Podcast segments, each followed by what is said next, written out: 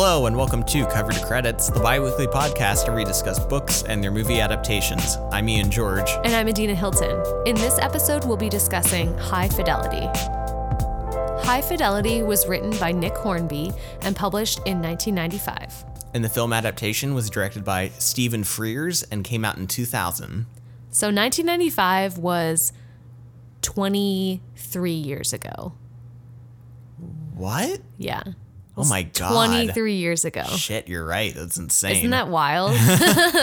I mean, I think it's cool that we're still reading a book that came out 20, 23 years ago. You know what I mean? Yeah, no, it, it's crazy. And I, I think it helps in a way that, um, you know, the pop culture references in it are Yeah. already kind of like a lot of times obscure and already like older references. Yeah. So it doesn't feel like it's really dated by that at all. No. which is nice. So Mm-hmm. yeah, yeah, it's uh and, and you know, great book and movie adaptation. I'm so excited to talk about it, Me too. especially because we were familiar. Well, I don't. I know I was familiar with the movie first. Me too. Okay, Yeah.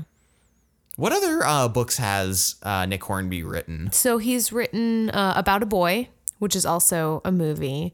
Um, Long Way Down, which I think they made into a movie as well. I haven't seen it. Um, a couple other books. Um, also, the movie Fever Pitch is based on a book Oh, that he wrote.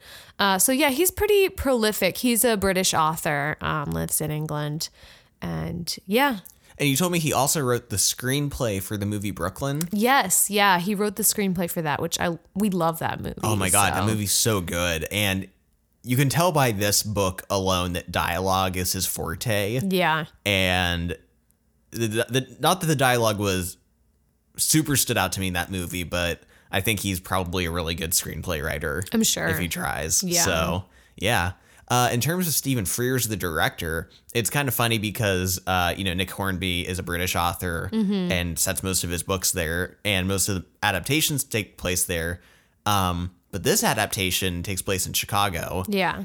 and the director Stephen Frears is kind of he does a lot of British movies. Really? Yeah, and this is the only one that I knew about that I was familiar with that took place in America because he also did Philomena Oh yeah. Mm, and The Queen, Okay. and he just did um. Oh, I guess this didn't take place in England, but uh, the one where Meryl Streep is a really bad singer. Oh, working the Flash. No, she's supposed to be a good singer. In He's that one. yeah, accidental Meryl Streep burn. Oh, Florence Foster Jenkins. Thank you. Yeah. that was pretty good. Uh, yeah, yeah. So you know, the only one of the few states movies he's directed, but based on a British book. So he might have been a, a Nick Hornby fan. I don't know. Yeah. Maybe. So, should we should we dive into it? Yeah. Let's let's start. Let's start with Rob, our main character protagonist, a delightfully stupid man. Just the biggest idiot and man child that Yeah. you've ever met. And right off the bat, I think we have to talk a little bit about uh, not just the character, but the performance by John Cusack. oh yeah, definitely. it is a testament to his performance in this movie that you just don't hate this person right off the bat. Yeah, because he's so obnoxious and idiotic, and he says such annoying and sometimes offensive things that you're just like, oh my god. So horrible on so many levels. Uh, but I just I and and we'll get into the horribleness, trust me. We will We will cover it. we're gonna get into it um and how problematic he is. But something about his character I just is so endearing and I love his character and he's so funny. He is. And he's so, even in the book, he's so on point and sort of can see things clearly in a lot of ways. Even though he's an asshole and does all this terrible stuff, he does call himself out a lot on it. Um, so I think you sort of have sympathy for him because you know that he does see a lot of his own weaknesses and that helps. yeah, to such a crazy level that I wonder, I'm like, are people, are normal people who are this Stupid. stupid, not just stupid, but like mean? Yeah. And, you know, he's just really awful. Are they also aware of how terrible they're being and just can't help themselves? Because that's Yeah. how Rob is. Yeah. Rob is always like, I know I should be thanking her, but I'm going to say this thing that I know will get under her skin because I just can't help myself. Yeah. I, I don't know. It just had me thinking a lot about people with that mentality and whether they actually know better mm-hmm. or whether Rob is kind of a, a different case. Yeah, it's complicated. he owns a record shop and he is sort of to himself a kind of a snob, you mm-hmm. know, and um, doesn't have a lot of outside friendships or close connections, really. He seems sort of adrift. Yeah, he is kind of at that classic point in a 30 something year old movie character's life where he doesn't know if he's made anything of his life and he doesn't know if there's time left to do anything with his life and he's kind of at a standstill Yeah. and he has trouble committing and he's just kind of a sad He's a mess. he is. He's a true mess. And we start out the beginning of the book and movie where he and his uh, longtime girlfriend Laura are breaking up and she's moving out. And it sort of sets us squarely in the middle of this mess that Rob, that is Rob's life, you know, and he is sort of trying to figure things out, uh, coming to terms with the breakup, figuring out what he wants to do from now on and, you know, his life in general. Yeah, and uh, one of the biggest factors of Rob's personality is he's a huge music snob. The like worst. the worst kind of person who will try to tell you all about the bands you should be listening to, Yeah. will ridicule you for liking certain bands.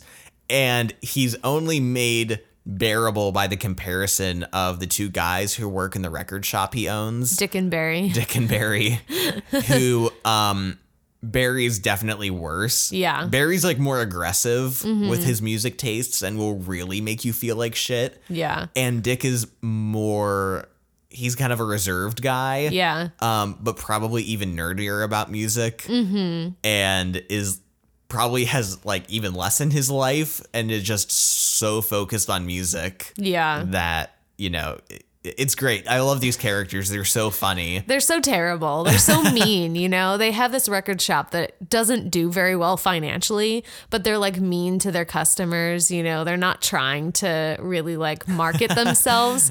There's this great scene in the book and the movie where uh, an older, like middle aged guy comes into the record shop and he's like, Hey, I'm looking for um, the song I just wanted to. I just wanted to call to say I love you. Yeah, that's it. yeah, I just called to say I love you. I just you. called to say I love you. He's like, I want it. I'm going to get it for my daughter's birthday. and Barry is just like, Oh yeah, we have it. And the guy's like, Can can you give it to me? He's like, No, because it's terrible. He's like, there's no way your daughter wants that. Like, it's trash. He's like, I, I, yeah, she does. He's like, well, then your daughter doesn't know what's good. And he just starts like, Ripping him. rip. And, and the guy finally has had it. He's like, I didn't know it was pick on the old man day. And he just like leaves the record shop pissed. yeah. And it's funny though, because even while he's doing all this, Rob is always witnessing it, Yeah. but never interjects. He never. No, and he he's like, "Why'd you do that?" And it's sort of like, "Don't do that." But Barry's like, "We do this all the time, though." Like, Yeah. and you kind of get the sense that from this that like Rob is maybe mellowing a little bit. Yeah. You know, Barry kind of says like, "Oh, back a few years ago you would have been just as upset as me and would have been running the guy out of the store." But so you do get this sense that maybe uh Rob is thinking about his life more or is just kind of mellowing out a bit with age. yeah, But yeah, he's Dick and Barry are a good contrast to Rob and make him somewhat more bearable. bearable and palatable. oh my god, Jack Black though as Barry. Oh yeah. That is so it's perfect casting because Barry is such a wild and obnoxiously loud piece of shit. but he's so funny and he says funny stuff and Jack Black is perfect. He is. Uh, I forgot to look it up because I'm terrible and I'm a terrible podcaster. But I'm pretty sure this was the movie that really uh, put Jack Black on the map. I mean, it makes sense. It was back in 2000. Yeah. Uh, and although he looks just the same, He does. He hasn't aged like a day in how like almost 20 years since Yeah. the movie came out. Yeah, Yeah. he looks just the same. but uh, yeah, Jack Black was just perfect, and the guy who plays Dick is great too. Even though I'm not as familiar with him as an actor, uh, they're just the, the casting in this movie is Is amazing. nines, is tens across the board. Like it's so great. Yeah. It's fantastic. Uh, where, where do we go next? What's uh? Uh, we did talk about how um, it doesn't take place in London. In the book, it's in London. Oh, right, right. And in the the movie, it actually takes place in Chicago, and so that's sort of the vibe, and it makes sense in like the '90s and like the music scene kind of being there, and um, it it does translate well. It you does. don't really notice too much. Apparently, Nick Hornby was totally fine with the change. He was like, "My book's about more than just London, so I Yeah. don't care where it takes place, honestly." And it does give you, it does add a quality to the book that I appreciated by comparison to the movie, where you get the the British terminology and the quirks and the Yeah. you know the dialect a little bit more, and I I enjoyed that a lot. All of the bollocks and the Yeah, uh, the fuck offs or the you know whatever like the terms they use a lot more frequently. Mm-hmm. You know, adds a nice a nice variance because to be honest, English charm. English charm. to be honest, this is quite possibly the most accurate adaptation we've discussed to date. Yeah, there are not a lot of differences. There's a couple extra scenes in the book. Mm-hmm. Um, there's just you know there's a scene where he goes to visit his parents. There's a, a scene where he has a sad birthday alone. You know, it's just like yeah, but so much of the dialogue yeah, verbatim. Mm-hmm. Like sometimes some lines are pulled from one scene and applied to another. Some scenes are switched up a little bit, and obviously the book has a little bit more to it. yeah, um But it's one of those novels where, when I think back, the movie pretty much encapsulates all the good all of the good aspects of it. There's a few scenes that I liked in the book that aren't in it, uh, but it gets all of the best parts correctly. Yeah. And then so much of the dialogue, so much of it, and the way scenes play out Mm-hmm. are just verbatim. Yeah, And I think that's just because Nick Hornby's writing is so good. It is. And his dialogue is so good. yeah, that they wanted to keep all of it because he didn't write the screenplay. So you know, a lot of times that can explain sort of the the faithfulness of the adaptation. You know, if the writer is in, or involved in the screenplay, but. Yeah, I guess the the people that did write the screenplay were like, yeah, let's keep this and this and this. and this and that, and they basically just like cut up the entire book and just like rearranged it on a script. And, Yeah. you know, they were ready to go. Mm-hmm. yeah. So uh, around this time, uh, Rob gets a call from Liz, a mutual friend of him and Laura's, and Liz is a great pl- character played by uh, J- Joan Cusack. Joan Cusack. Is it weird they're John and John and Joan. Joan. Yeah, Yeah. it's weird because you can like mispronounce them when yeah, you and say them together. actors. and, Yeah. uh, but played by his real life sister Joan Cusack, Mm-hmm. and I love her so much. She's so funny. I love her. She's the principal in uh, School of Rock, Yes, and yeah. Mm-hmm. just a lot of good roles you'd recognize her in. Uh, but she calls and is not taking sides at this point, and happens to mention that she's not too fond of this Ian guy that Laura's dating. And Rob's like, what Ian guy? Because Laura moved out didn't say a word about anything. And then he finds out she's kind of with someone else. Yeah, and he just he he go this is just like he's on the edge of this hole that he just jumps into and or falls into and Yeah. just becomes absorbed and totally obsessed with this guy and Laura being with this guy and who is this guy and It was almost like he was more fine with the breakup when he didn't think there was someone else. absolutely And then he finds out there's someone else and he's like, oh my God, how could she leave me for him? And he's like obsessed with Laura having sex with Ian. Yeah, that's like the one thing that plays in his head. And I love the way the movie does this because uh he has like this fantasy because he realizes that this Ian guy was the, he lived upstairs above them Yeah. in his flat and had moved out only like 6 months ago. And so he knows this dude and he knows what he looks like and he suddenly has this like image in his head of Laura having sex with him Yeah.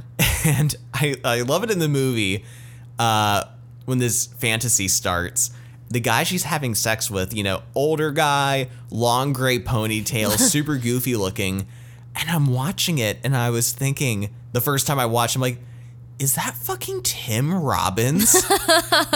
Are you shitting me? It is. It was. It's. He's played by Tim Robbins, and it's so perfect. He's Oh so God. funny in this part. Yeah. He's just this kind of aged, uh, Hippie type. yeah, Yeah. who's um.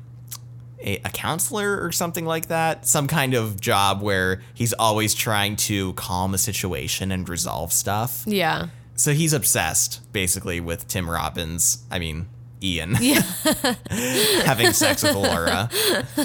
And These names could get real confusing. yeah, yeah.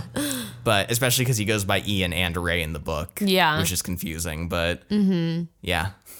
Yeah, and so Rob kind of starts like calling Laura all the time at work and trying to get her to like meet up with him and talk and pressuring her to talk to him about has she had sex with Ray or Ian and you know what's what's going on? Are they getting back together? Will she get back together with him? And then he finds Ray's number in the phone book and starts calling his place and like standing outside their door and going to their house and call and it's like oh my god. Yeah, it kind of starts this uh relationship, this post breakup relationship between Laura and Rob, where he's just very pushy Yeah. and obsessive and stalkerish. And I think she's only uh not okay with it, but tolerating it because she had kind of semi cheated on him a little bit. yeah I shouldn't say cheated, but she kind of had this thing with i think she feels guilty yeah, for yeah. leaving rob for this other guy um and i'm sure she still cares for rob in a lot of ways too. So she's sort of trying to appease rob and you know wants to make sure he's okay. But yeah he's he just kind of goes off the deep end a little bit about this. And there's this great part where liz is talking to him later and she's like don't stop calling them. Like stop being crazy. Like you're before you were all just in a mess together and now you're um kind of putting yourself against them and turning the situation now they're they're feeling like you're the one that's the problem um and she's just sort of giving him advice about that Yeah, and this is something that's interesting to me because we talk a lot about problematic characters Yeah. in books and movies, and we're always like, is the author writing this character in a knowing way? Like, are they aware of how shitty they are, or Yeah. are they making excuses for them? And I think this is a great example of the author knowing how shitty his character is. and having someone else call him out about it Yeah, because Yeah. He, he creates this other character to call him out on his shit. And Liz is like always right about everything. yeah Uh, you know, liz's role in the movie and in the book is just to call out rob's shit yeah. and be like what are you doing So I, I really like that. And that kind of is partly why I'm more okay with, I think, this book and rob's shittiness and Rob's shittiness is because it's definitely a critique of masculinity in a lot of ways. yeah And the issues of Rob. And maybe it could do more to make that clear Yeah, but I think it's definitely there, and the author does create this counter to Rob's thinking, which is important. Yeah, definitely. Um, there's this really great video by a pop culture detective on YouTube uh, called Stalking for Love. And it actually shows a clip of High Fidelity in it where Yeah. Rob is outside in a telephone booth outside um, Laura, Laura and Rob's, not Laura and Rob's, Laura and Ian's place, I guess. Yeah, yeah, where he's just kind of like hanging around them. Mm-hmm. is interesting though because I wouldn't say the stalking helps his case at all, No, which is kind of but he's almost doing it to prove that he still loves her. he is, but I don't think it gains him any points with Laura. No. So it's it's just interesting, like kind of the you know the details of it. Yeah. There's this great part though I want to read real quick where it's kind of it shows Rob's inability to control himself and kind of the awkwardness of him and Laura's relationship where he gets a phone call and he finds out that Laura is calling from a phone booth Yeah. or a call box as they say. Uh, so this is the part Laura rings in the middle of RoboCop 2 from a call box. This is very interesting, but maybe now is not the time to talk about why. Not with Laura anyway. Maybe later with Liz or someone, but not now. This is obvious to anyone but a complete idiot. His next line why are you ringing from a call box? like him acknowledging that I should probably not bring this up if she's calling me from a phone booth and not from like Home. home or staying Yeah. with Ian, then maybe she doesn't want Ian to know that she's calling me. And he's like, Why are you calling from the phone booth? Only an idiot would ask this. Why are you calling from a phone booth? There's just so many great, and I feel like, um, just his writing is so comedic. Mm-hmm. And I, I couldn't help but think of another book we talked about that tried to be a comedy. Uh, Chris, not Christmas with the Cranks, but the book it was based Oh, on, skipping, Skipping, Christmas. Christmas. Yeah. And something we talked a lot about in that one was how clearly John Grisham was creating these situations that he thought were funny Yeah. but he nothing he wrote was in a funny way. You know, none of the way he discussed things or had characters speak, none of it was funny, just the setups. Yeah. Whereas this is like all of the writing, All, all, of the, dialogue. Yeah. Everything is so witty and so funny. Mm. And just that self awareness, like Rob being like, it would be stupid to say something like this. And then he says it anyway. So it's like him acknowledging how much of an idiot he is that I just, I love that. Yeah. But yeah. he still does it. So it's like, does he get points for being self aware if he doesn't do anything about it? Like, no, no. That's the one thing I've determined from this book is you get no points for being self-aware. if you don't do anything.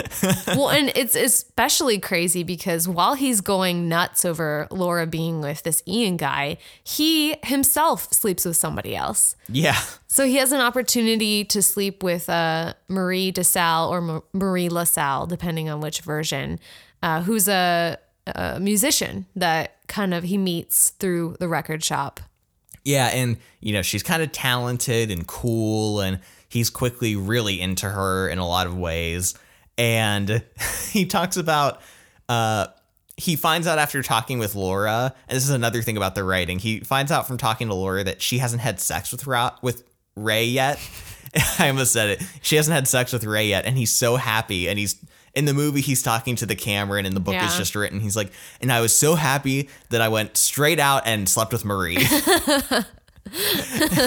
and then it's him recapping how he did it and what happened. But Yeah, just that duality of being obsessed with Laura's relationship with Ian and being like upset about her eventually sleeping with Ray slash Ian. I'm sorry, I'm using two different names. It's confusing. yeah, um, But then sleeping with Marie and acting like it's nothing, you know? And for in some ways it is nothing. Like nothing comes of their relationship. It's just, you know, yeah. kind of a one and night they, stand. And they thing. are broken up. Yeah. You know, officially, him and Laura. Yeah. But for him to be so obsessed with her and so angry about her relationship and her moving on, that for him to do this is just so ridiculous. Yeah.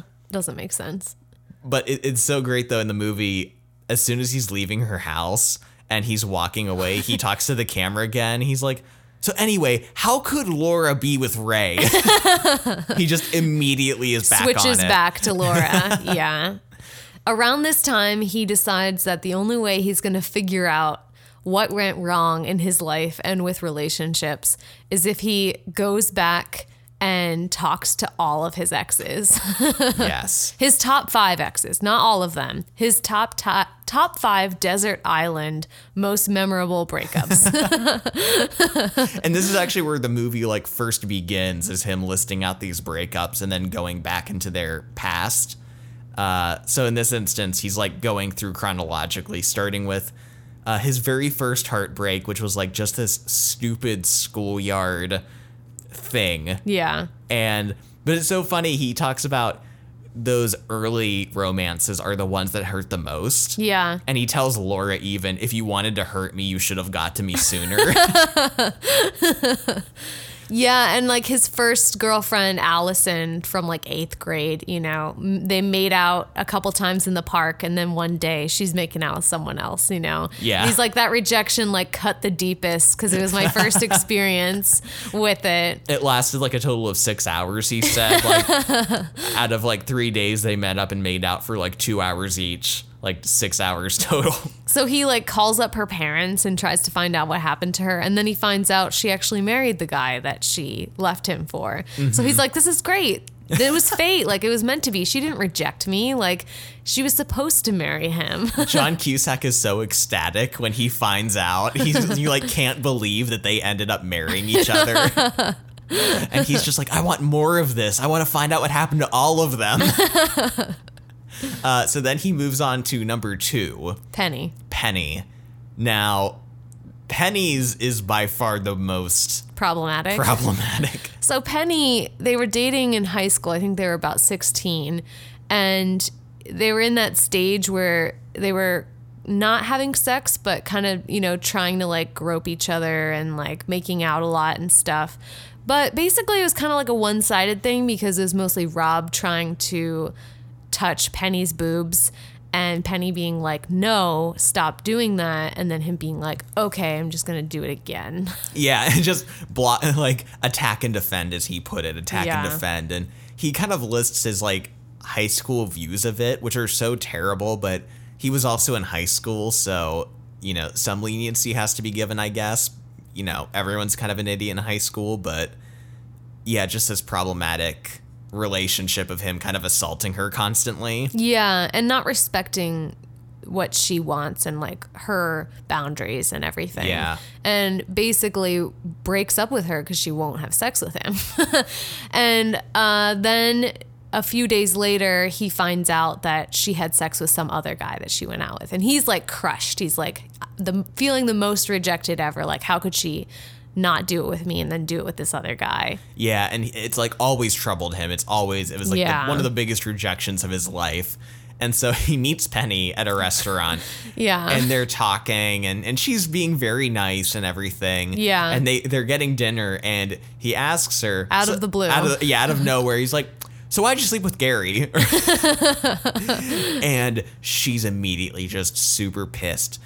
And she just kind of goes off on him and Yeah. she's like, you know, she's like, I, I really liked you a lot, uh, Rob. I really liked you. And I wanted to have sex with you, but not when I was 16. And that's not, you, you didn't want anything but that. So you broke up with me. She's like, You broke up with me. you broke my heart. And then Gary asked me out, and I, w- I was so like annoyed at you that I went out with him. And I was so like, and he like we went to his car, and I was so tired, and I couldn't fend him off anymore. And it wasn't rape because I said okay, but it wasn't far off. Yeah. And and she just like ends up calling him an asshole. Yeah.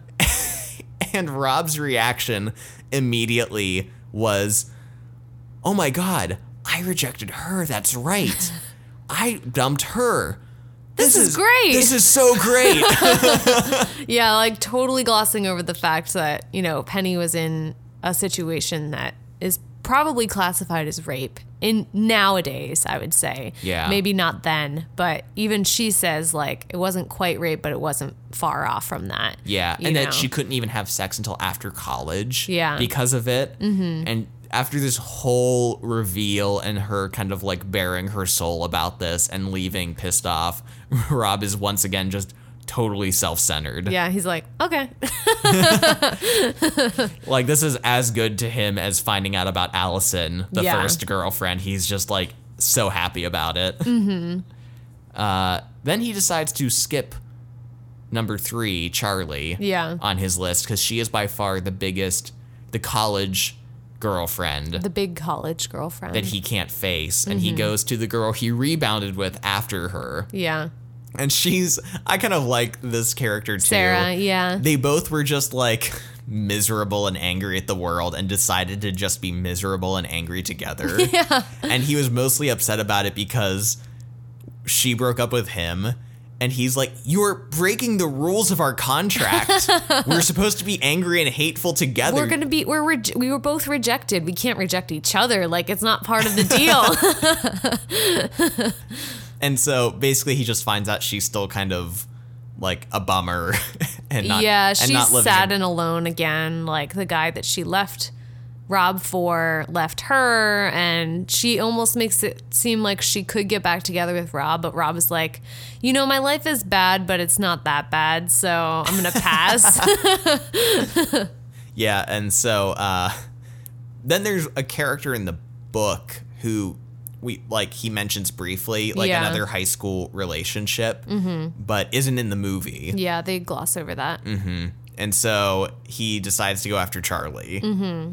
Uh, and Charlie is such an interesting relationship and past for him. Yeah. She's this girl he met in college and she was incredibly interesting to him. Yeah. She always had interesting things to say and interesting opinions and, She was sophisticated and glamorous and artsy and, cool. Cool. And as he put it, in two two years into the relationship, he never got comfortable. Yeah. Because he always felt like she was too good for him and too cool, and he was always convinced she'd leave him for someone else, which of course she eventually did. Yeah.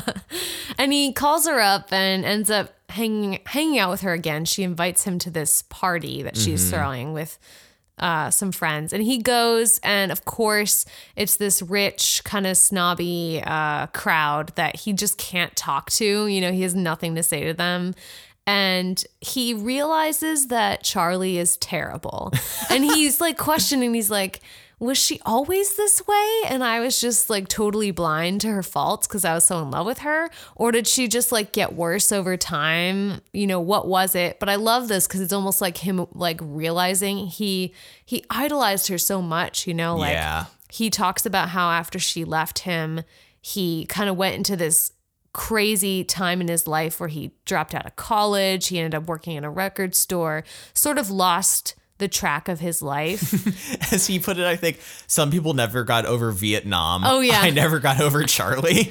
and kind of blames all his troubles on her like if he hadn't have lost her he would have been better and then now looking at her and seeing what she's like and realizing that she wasn't really all that he made her out to be Yeah, that's why I liked this one the most was because he realized his whole perception of her Yeah. was wrong.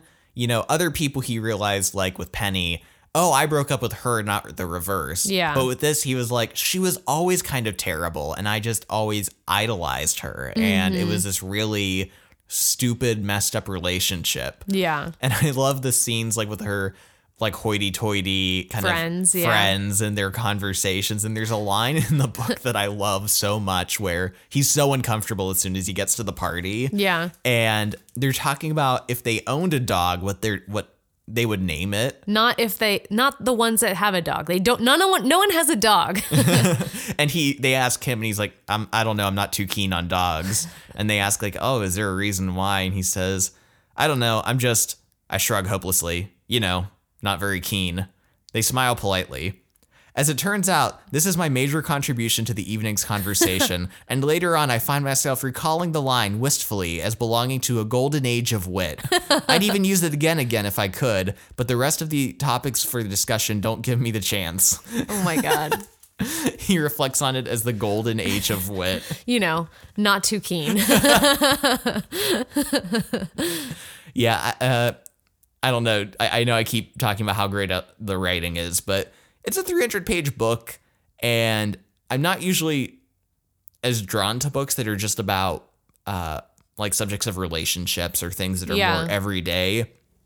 But this book was just so easy to read, and once I started, I, I was just so drawn into it and loved reading it so much. And I got the same level of enjoyment out of it as I do watching the movie, which I didn't think would be the case. Yeah. You know? Mm-hmm. So, uh, yeah. And then the final list, the final girlfriend on the list, yeah uh, we mentioned the book included this one girl who was mentioned, you know, who was in high school. In the movie, they, in the movie though, they changed it up a little bit Yeah. where he confesses that the girl he mentioned as being fifth on his list was really just a placeholder because he didn't want to admit that Laura was actually on the top five. Yeah, and it hurt him just as much as the other ones, Mm-hmm. if not more. And there's a part too where he's kind of talking about how he and Laura first started dating.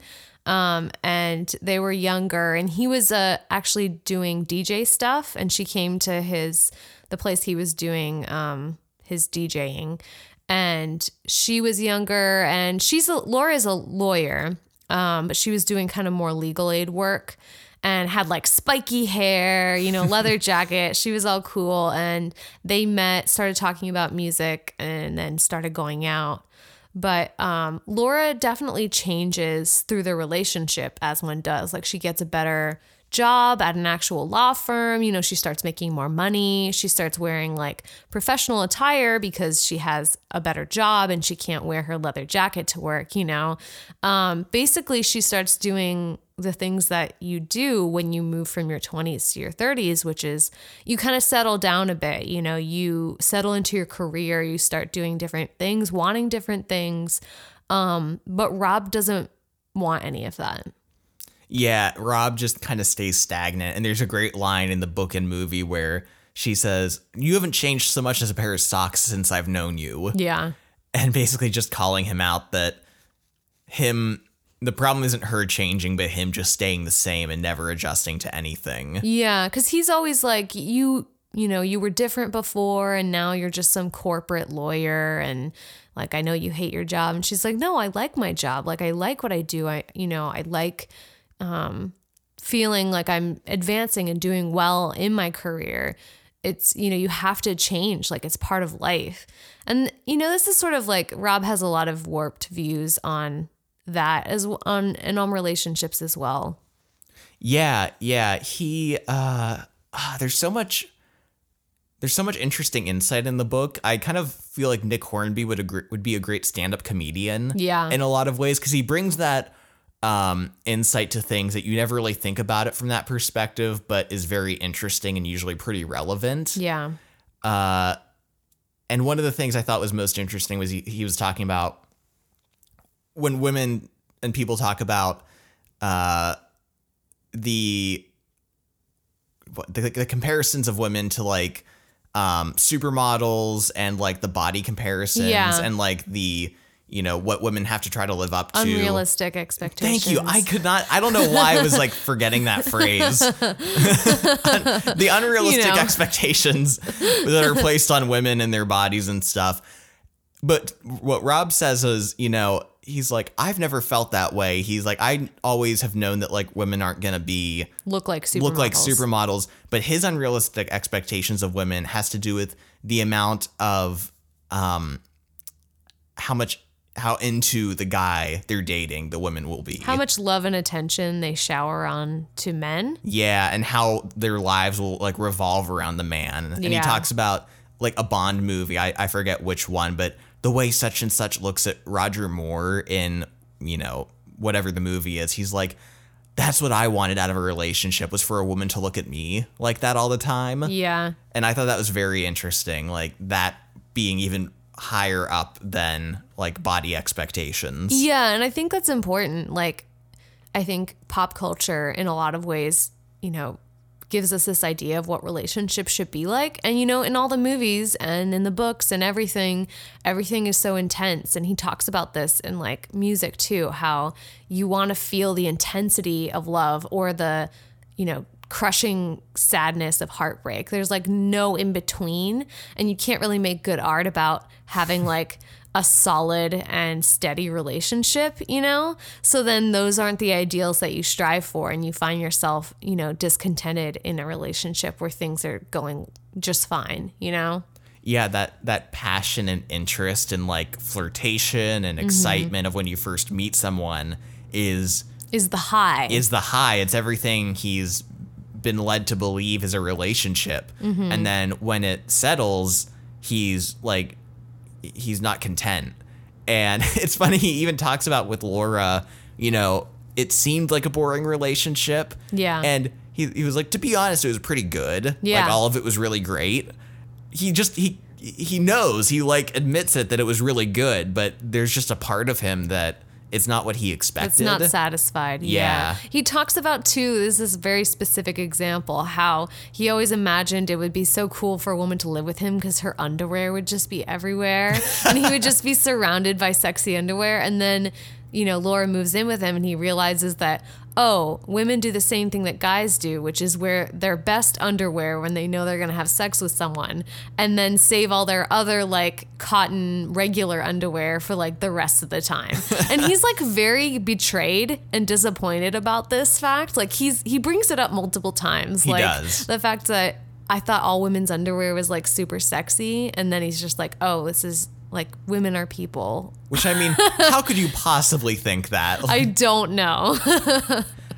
Rob is really the he's so much of what's wrong and like toxic about masculinity and Yeah. like those expectations all rolled up into one terrible burrito person. Well, and he also he he says that he thought that Laura would save him, like that she would rescue him and sort of mm-hmm. give his life meaning.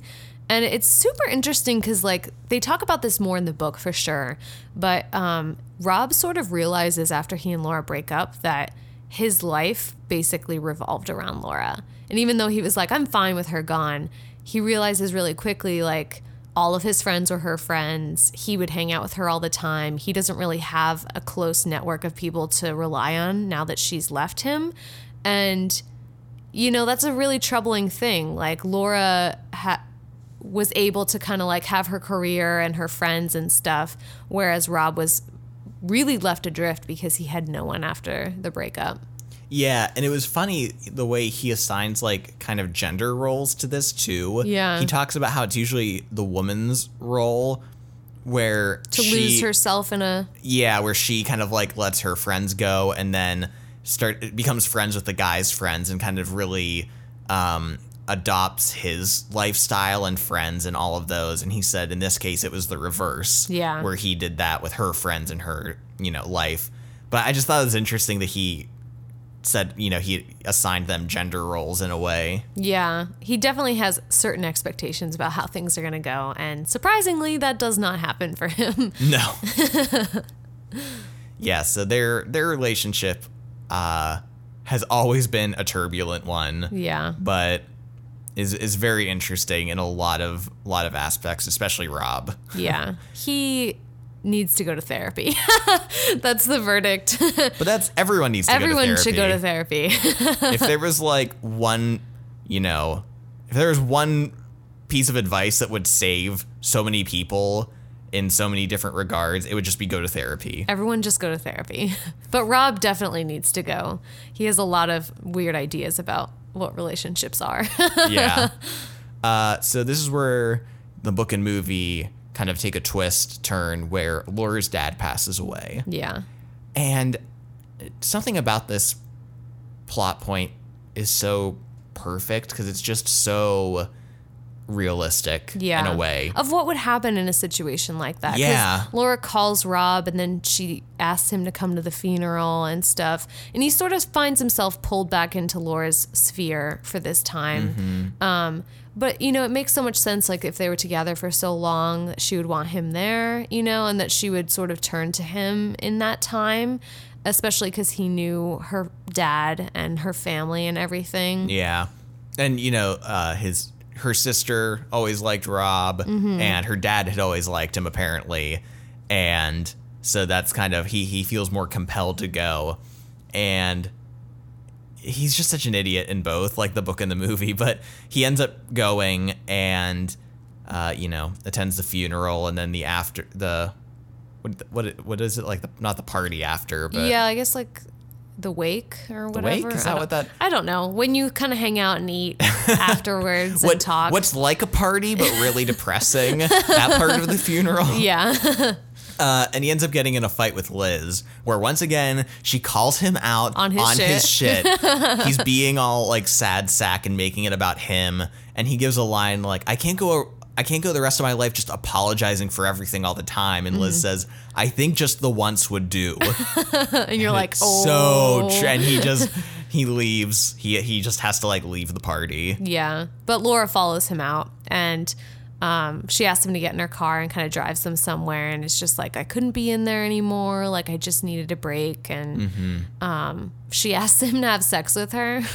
Yeah. Now, I, I have a quick thing, a little, sorry, Oh, a little side thing where reading the book, I started to think, you know, we were, we were talking about how accurate the movie is to the book. And in a way, I think sometimes it's almost too accurate yeah, because in the movie, he's waiting for the bus after he leaves the wake and he sees Laura's car pull up and he immediately panics and jumps behind a fence to Yeah. hide from her. Now, in the movie, I, I, guess I got that. I'm like, okay, I guess he's just. why is he hiding? Why is he hiding though? Yeah, I'm like, I guess he's a little freaked out, but why is he hiding? In the book, though, he explains how he kind of left in somewhat of a public way, like everyone noticed, and he kind of sulked out. And so when he sees her car, he thinks she's pissed and Oh, is like yeah. Mm-hmm. coming after him. So that's why he hides. And it made so much more sense reading in the book. I'm like, okay, I understand that now and I get his motivation. Whereas in the movie, it seemed like a funny thing. That he just suddenly jumped behind a fence and is like on the ground while yeah. it's raining. And it, it didn't make much sense to me. And I, I kind of laughed because I'm like, it's rare that a movie's actually too faithful to the point that, It doesn't quite make sense. yeah. Mm-hmm. And there were, there were a few moments in the book reading it that were like that where when I thought back to the movie, I'm like, oh, that makes a little bit more sense now. I get the mm-hmm. context of this a little bit more now. Yeah. So, yeah, just a- an interesting thing that can come up with adaptations, I think. Yeah, definitely. Uh, anyway, Laura asks Rob to have sex with her. Mm-hmm. And uh, things play out very differently in the book and in the movie. So in the book, uh, they are going to have sex, and then Rob kind of brings up the fact that she's slept with someone else, and I guess she didn't use protection during that Yeah. and it's sort of like we shouldn't have sex because we don't have a condom and you slept with someone else you know because that you know we don't want to like we want to be safe basically and there's nothing wrong with that you know that is totally fine but he does it in a way that's sort of mean Well, he he admits that the main reason he did it was because he knew it would hurt her. yeah like on her dad's funeral day This was on her dad's funeral day yeah. This was the point where I was finally like fucking done with Rob's shit. Yeah. Especially because there's a line in the book before this where he talks about wanting to be there for Laura. He wanted to be different. He suddenly had this like moment of realizing he wanted to be a part of her life and be better. And when he hugs her, he realizes he didn't have to change because he already was a different person. oh yeah And then immediately, immediately, he is once again obsessed with Ray having sex with her. Yeah. And then is saying and doing shit to make her upset. to make her feel bad about it too. Yeah. And again, there's nothing wrong with being like, we need to be safe. Like, Yeah. nothing wrong with that at all. And Rob has every right to do that. But he specifically says in the book that he brought it up to hurt her. Not, he was, you know, there is the fact that you're worrying about, you know, safe sex, but he did it because he just wanted her to feel bad. Yeah. I'm like, oh my God. Like, and they do, you know, they don't have sex, but they do go to like a, a restaurant and just kind of talk, which is good. Like, they still have that connection where they talk together and sort of reconnect and are, are more candid with each other, I think, than they have been in a while. Um, but in the movie, things play out differently. They actually, they do have end up having sex. Yeah, where, you know, it's the same dialogue leading up to it. And then instead of being a huge tool and being mean to her, Yeah. they just have sex. Mm-hmm. Although this was another thing where in my head I'm like, Rob is soaking wet right now, and she's clearly upset. And they came back from a funeral. I'm like, would you be able to perform in these circumstances? I don't know. like, I cannot imagine a situation where that would be like desirable in any situation. So Yeah. I kind of I appreciated the book uh, scene a little bit more because it played out at least a little bit more realistically in a way. Mm-hmm. So yeah, but they have sex in the movie, yeah. and then from this point on, when they go back to the wake, Laura and him kind of decide, or she mostly decides. She's like, you know, I want to be with you. Uh, you kind of wore me down. She basically says, I'm too tired not to be with you. and he's like, So if you had a little more energy, we would stay broken up. And she's like, Yeah, probably. and there, there's a great part in the book where she says, You know, I thought that when we broke up, it would just be like uh, cutting one string. Oh, you know, yeah. just cutting the string of our relationship and that would be it. But it turns out that there are a lot of strings that tie us together. And, you know, it is a lot of work to cut all those strings. And I totally agree. You know, you're with someone for a long time, you have a lot that binds you together. So to disentangle yourself from that is really difficult. And it's, you know, you usually can't do it all at once. it's like an effort, I'm sure. You Yeah. know, like she, she says, I'm just too tired to mm-hmm. keep doing that. It's almost like an action to remove yourself from that person. Yeah. And I'm sure with her father, you know, dying, Yeah. she just wants to feel comforted and close to someone. I was gonna say, especially when you're with Rob, who is stalking you and calling you constantly. And He she- won't let you t- uh, like clip those strings. Yeah. He'll fight you off actively. uh, so basically, from this point, they move back in together. And in the movie, things seem pretty good for a while. Yeah. You know, they're kind of happy again. Shows these cute moments with them.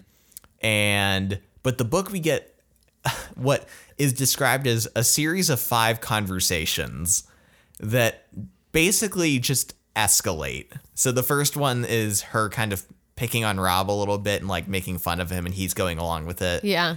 Uh, the second one is about is that the argument about the artists, the music artists or something? Yeah, something like that. Mhm. And then like the following argument is just all out about their lives and you know her saying your life isn't going anywhere and he's like oh so you're saying you want children is that it I kind of love these conversations that they have because they're just they're at least being real with each other. You know what I mean? And Laura is I feel like this time around Laura is sort of like not taking Rob's crap as much. yeah Like there's a part where they're talking they're arguing about artists and um and she's like we're in my car. We get to listen to what I want to listen to. And like these are the things I like and I respect that you like your things but you can't force your interests on me like I'm my own person you know kind of stands up for herself more. Yeah, and and and I think this is also better than the movie in that in the movie at this point, you know, Rob is still doing some shit Yeah. and still being a shitty person, but Laura kind of has a air about her of being very happy yeah and kind of not caring about that stuff and almost just giving the impression that like things are okay now because Laura learned to stop caring yeah about how Rob's behaving. I guess that's sort of true yeah I It's kind of how about it feels way. to me a little Yeah. bit. You know, that almost seems like that's the resolution. Mm-hmm. Now, Rob does finally, by the very end, start to change. Yeah. And you are a little hopeful about it. But part of you also feels like, well, it seems like Laura would just be fine with him no matter what. Like, I'm Yeah. glad Rob's changing, but she also seems to be super happy now about everything and everything's fine regardless. Yeah, and we didn't mention this before, but um, before they broke up, Rob actually cheated on Laura. Oh, yeah.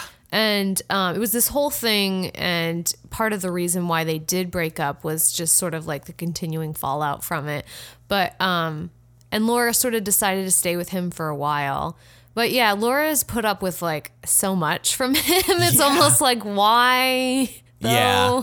yeah. And oh my god, yeah, just so much she has learned to forgive, I guess. Yeah. Um, but I did like this factor in the book where they are still arguing and she is still challenging him on stuff and there's clearly still tension. Yeah. It's so exhausting. Like even reading about it. I'm like, how can you live like this? Like how can two people have so many arguments? I can't even imagine it. yeah. Uh, but it is a more, in a way, a healthier Dynamic. dynamic and a more realistic one, considering everything that's happened. yeah. Yeah. So yeah, they're back together, and then she sort of arranges this surprise for him, where um, she kind of puts together this uh, new DJing thing where he does a DJ night, and um, then Barry's band is going to perform on it too. and in the movie, there's a, also a storyline where he's producing uh, this record for these two teenagers Yeah. Yeah. and their their new CD is coming out, and so he's it's sort of also like a an album release party as well. And mm-hmm. this is cool too in the movie. It sort of gives Rob sort of a storyline where he's starting to do more and like kind of get his life into shape, like starting to produce music. yeah. In the scene where he agrees to put out these two kids' record. Yeah. You know, it, it's kind of a spontaneous decision, it seems. Yeah. But also maybe probably something he's thought about for a while. And I Mm-hmm. like seeing that step of progress Showing initiative. Yeah, earlier in the movie, because in the book, Rob doesn't even begin to change a little bit, like until the very end. Yeah. There's like a shimmer of hope that maybe this piece of shit person, Man child. man child, can get a little better and Yeah. maybe grow up a little bit. There's just a hint of it. Yeah. Uh, but in the movie, we get this idea earlier. Yeah. You know, um, he, sh uh, Laura finds a list of top five professions he'd like to have earlier in the movie and then he agrees to do this record earlier and so we see this kind of more gradual transition of him becoming more of a mature person Yeah.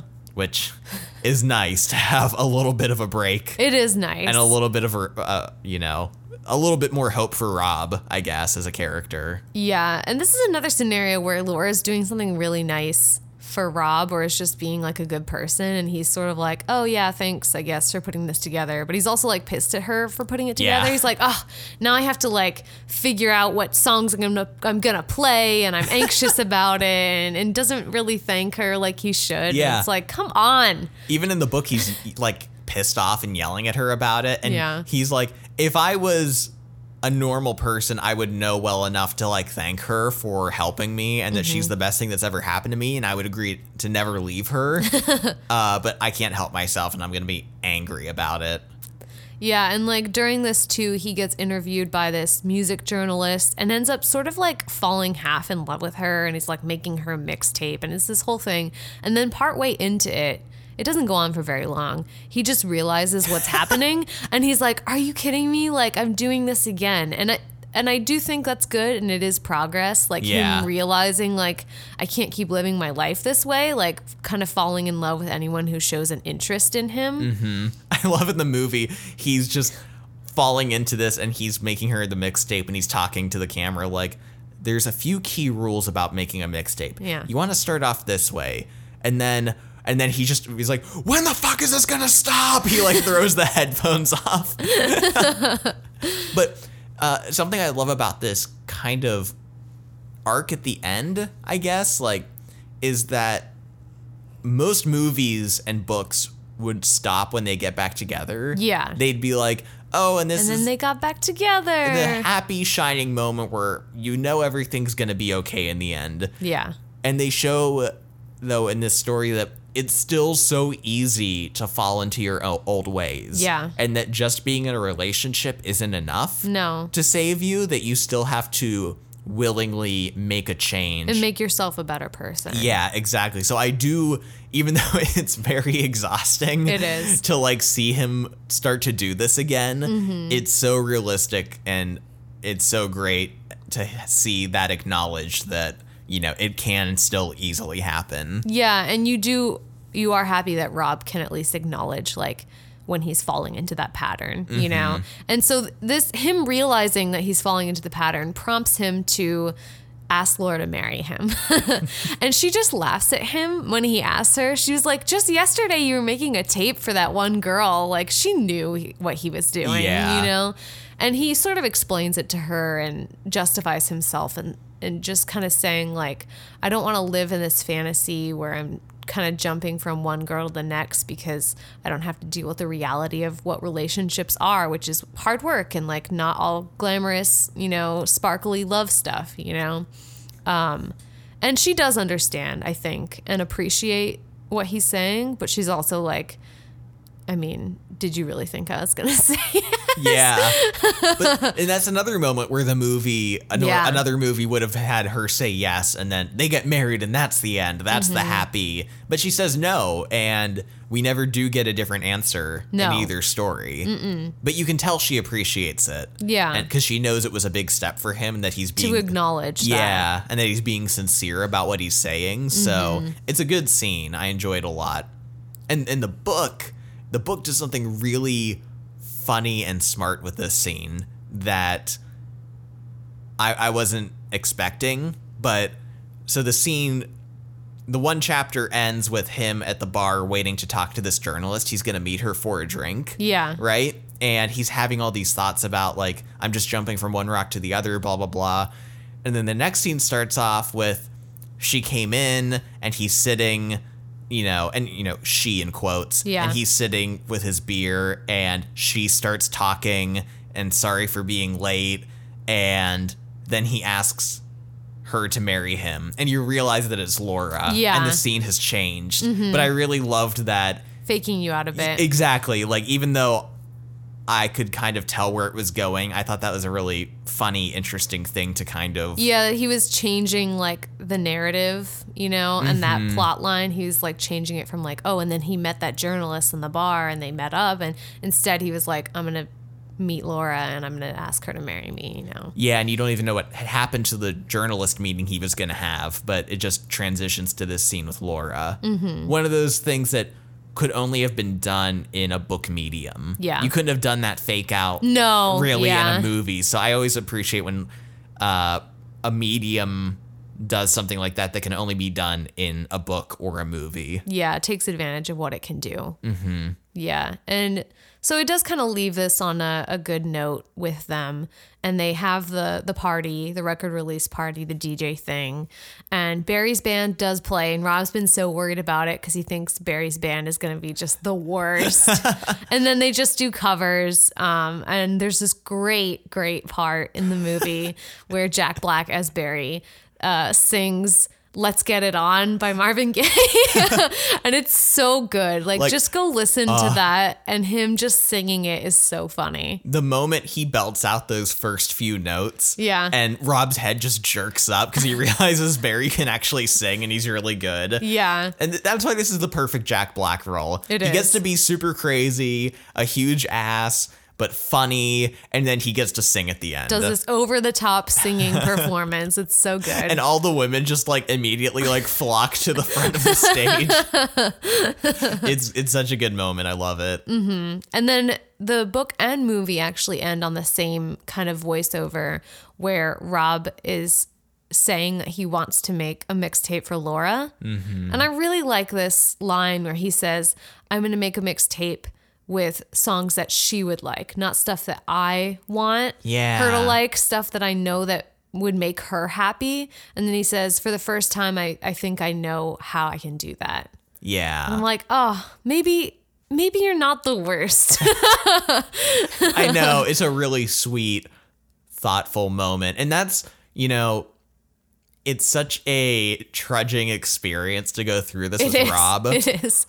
Uh, but I think it's all the more impactful the little progress he does make by the end of the movie. Yeah, you're it- just you need something. yeah, but it feels really earned. It does. and realistic in the sense that like I think he's gonna be an okay person. Like I think he can grow. You don't know. Yeah, and there's potential for him. you know? exactly.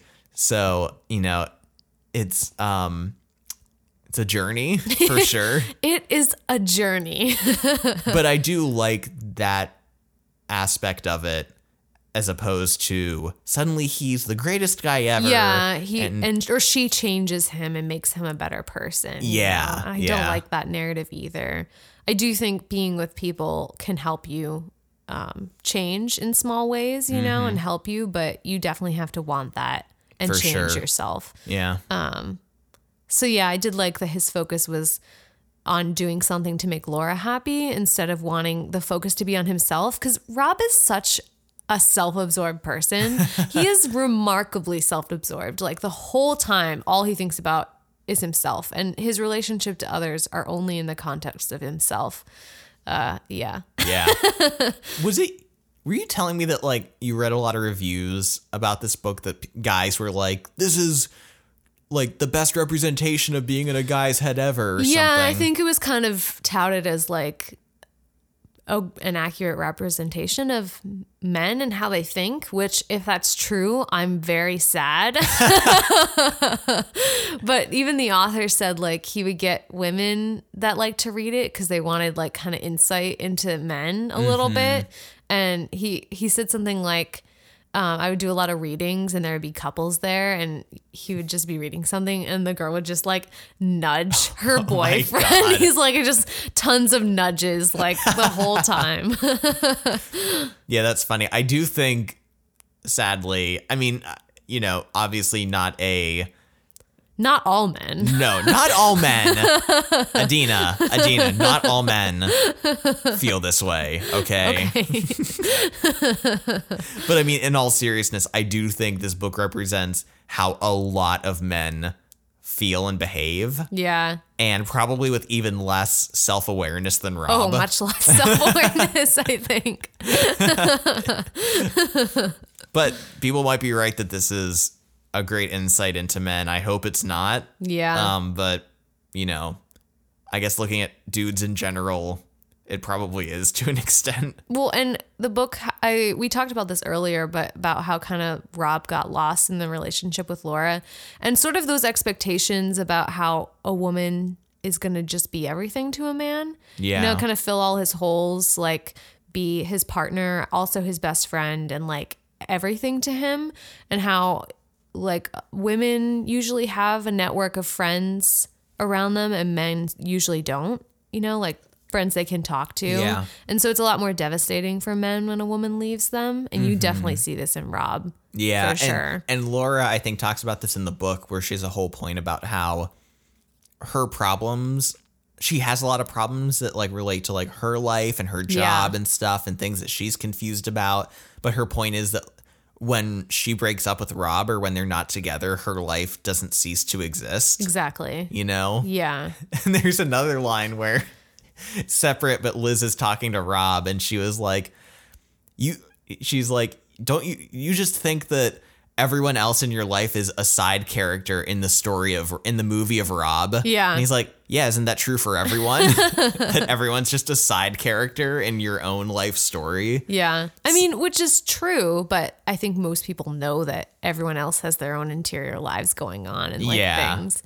Yeah. But I, I, I liked Laura's point though about, you know, she has her own shit. Yeah. And is not always tied to him and that she leads her own life and that he needs to do that too. Yeah, definitely. Yeah. Yeah. Yeah. Oh, also a little another little side thing. Um, Nick Hornby was sort of interviewed about maybe writing a sequel to this, and I don't think he ever will. He talked about kind of wanting to, but not having enough ideas for it. But he did say that he's he thinks that they would Rob and Laura would have a kid at least by now, Yeah. and that they would not be together. Oh no. Yeah. Damn it. Why did he have to say that? If he's I not know. gonna rate the if he's not gonna rate the sequel, What just right has he to say anything? I know. Just keep it to yourself, Nick Hornby. Yeah. I mean, it's sort of like a realistic view. Like two people like Rob and Laura, they would It probably, have a kid by now and they'd probably not be together. yeah, probably. But I don't know. We can I- still hope, I, I still like to think that it's not definitive. maybe he changed. That's why that's you know that's why I don't think a sequel would be satisfying because No. if he did change, well then you know What's there to talk about. what's about? the plot, and if he didn't, well then that kind of takes all just of depressing. all of the progress and hope out of the first book. Yeah, Yeah. exactly. So I just need that hint, that hint of a possibility. Mm-hmm. So So which one's better? oh my god, don't don't start with me. I'm still I'm still processing it. Um, I'm gonna say I maybe enjoy the movie more. Yeah. Um, I don't know if it's better necessarily. Um, I think I enjoy it more because it's a little more hopeful. yeah. Um, the ending seems a lot more optimistic for Rob and Laura Mm-hmm. and for Rob in general. Also, Rob is there's just like a lot more time in the book for Rob to be shitty. Yeah. and so you're kind of hit over the head with it and it's a lot um s there were moments where i was like oh my god i don't know if i can keep reading but it was so funny and great that you wanted to keep reading um but yeah i might enjoy watching the movie more because yeah he's shit he is but less so and john cusack is so charming you know he sort of makes you like him no matter what Yeah, reading this book, I was very curious. I'm like, is is Rob gonna be totally unlikable because he's so terrible and John Cusack isn't there to like inject that likability into the role? yeah Uh, which isn't true, you know. Rob is still I still really liked Rob in the book as well, but you're right. John Cusack's performance goes so far yeah in making you like the character and relate to him despite all of his problems. Mm-hmm. Plus, you get to hear like a lot of music in the movie Yeah. too, which is such a huge part of the book. The music that they listen to, their record shop, and everything, Mm-hmm. kind of really brings it more involved. Yeah, and I also think I'm going to say the movie. Yeah, And this isn't you know, they're different mediums and you do get more out of the book in ways. And there are things I like about the book more, but I can't help but feel to an extent that when the movie captures like the essence of the book so well, Yeah. with so much of the best lines and dialogue, and you know, does it in two hours Yeah. as opposed to reading an entire book. Mm-hmm. Like that's definitely a factor. It's very tempting, you when, know? when I can when I would think about just rereading this book, like I might someday, but also the movie gives me kind of the same feeling and the same basic points. Yeah. And it's two hours. exactly. That's kind of an element. Like I feel like that's a terrible basis uh and comparison to make that time's a factor, but yeah. Also, I feel like the book could have maybe been edited a bit more.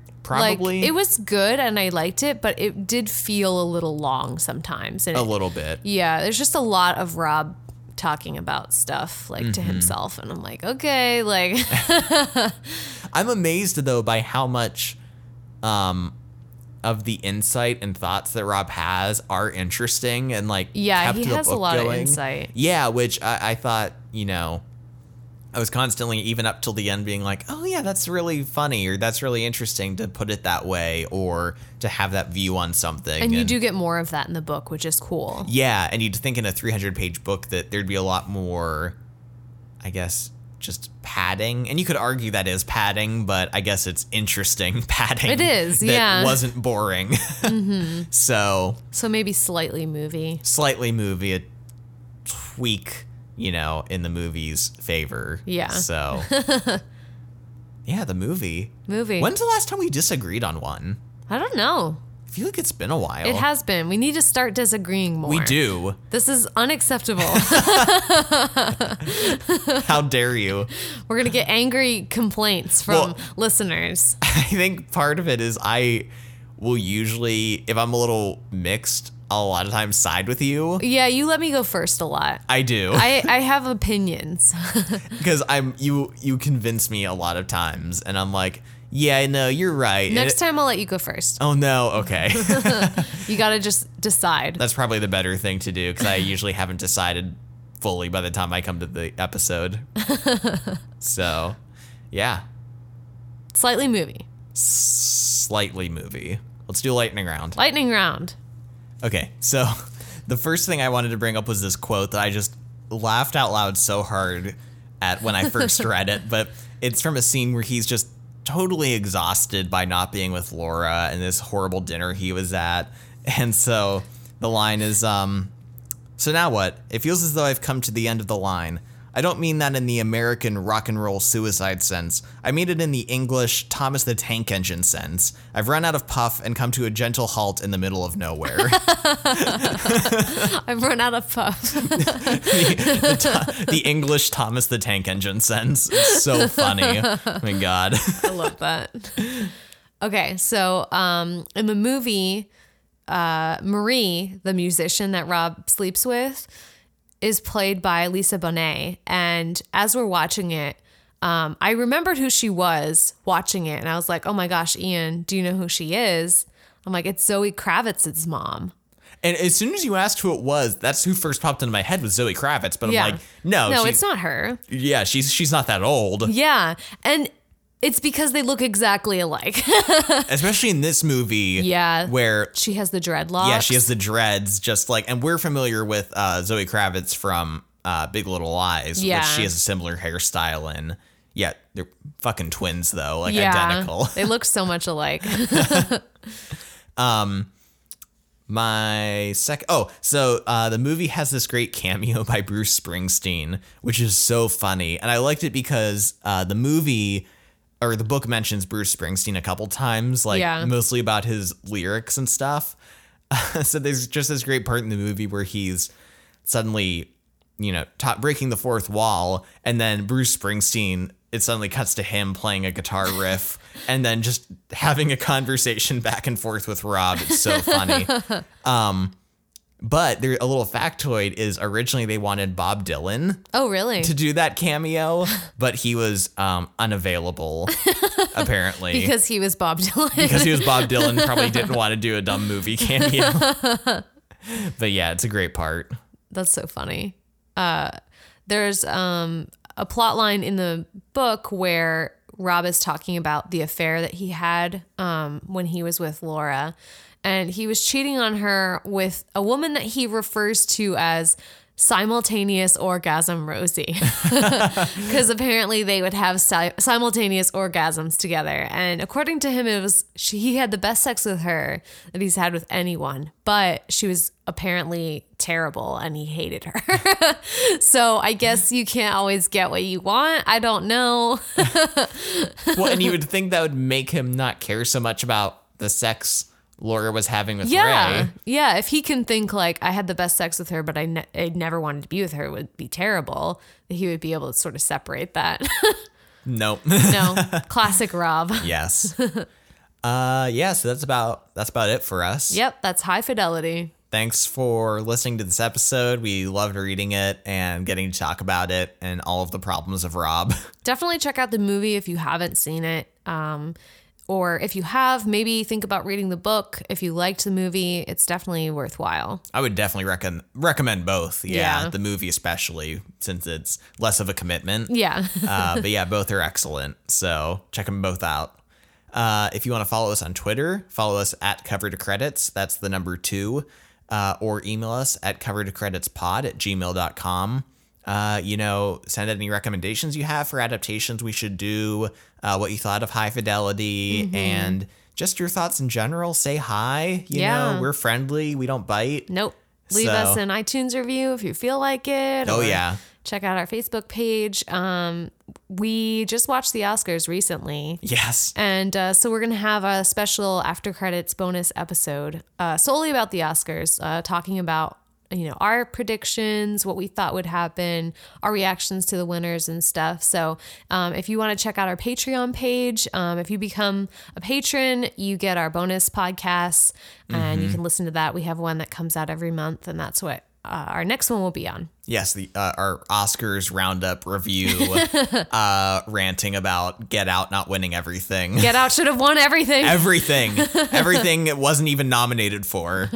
and uh, the next episode of our regular cover to credits podcast will be on an Oscar winner itself. Yes, Call Me by Your Name. we're finally getting to do Call Me by Your Name. Get excited, guys, because this is a great movie. We haven't read the book yet, but yeah, it's going to be a great episode. I just know it. So the movie's great. I finally got to figure out what the peach scene was all about. I'll get to tell you all about the peach. so get pumped. We're really excited to talk about it, uh, especially after it won an award. So Yep. yeah. So yeah. Uh, find us on Patreon and contribute, and just you know help support the podcast if you can. And we will see you next episode. thank you so much for listening. Bye. Bye.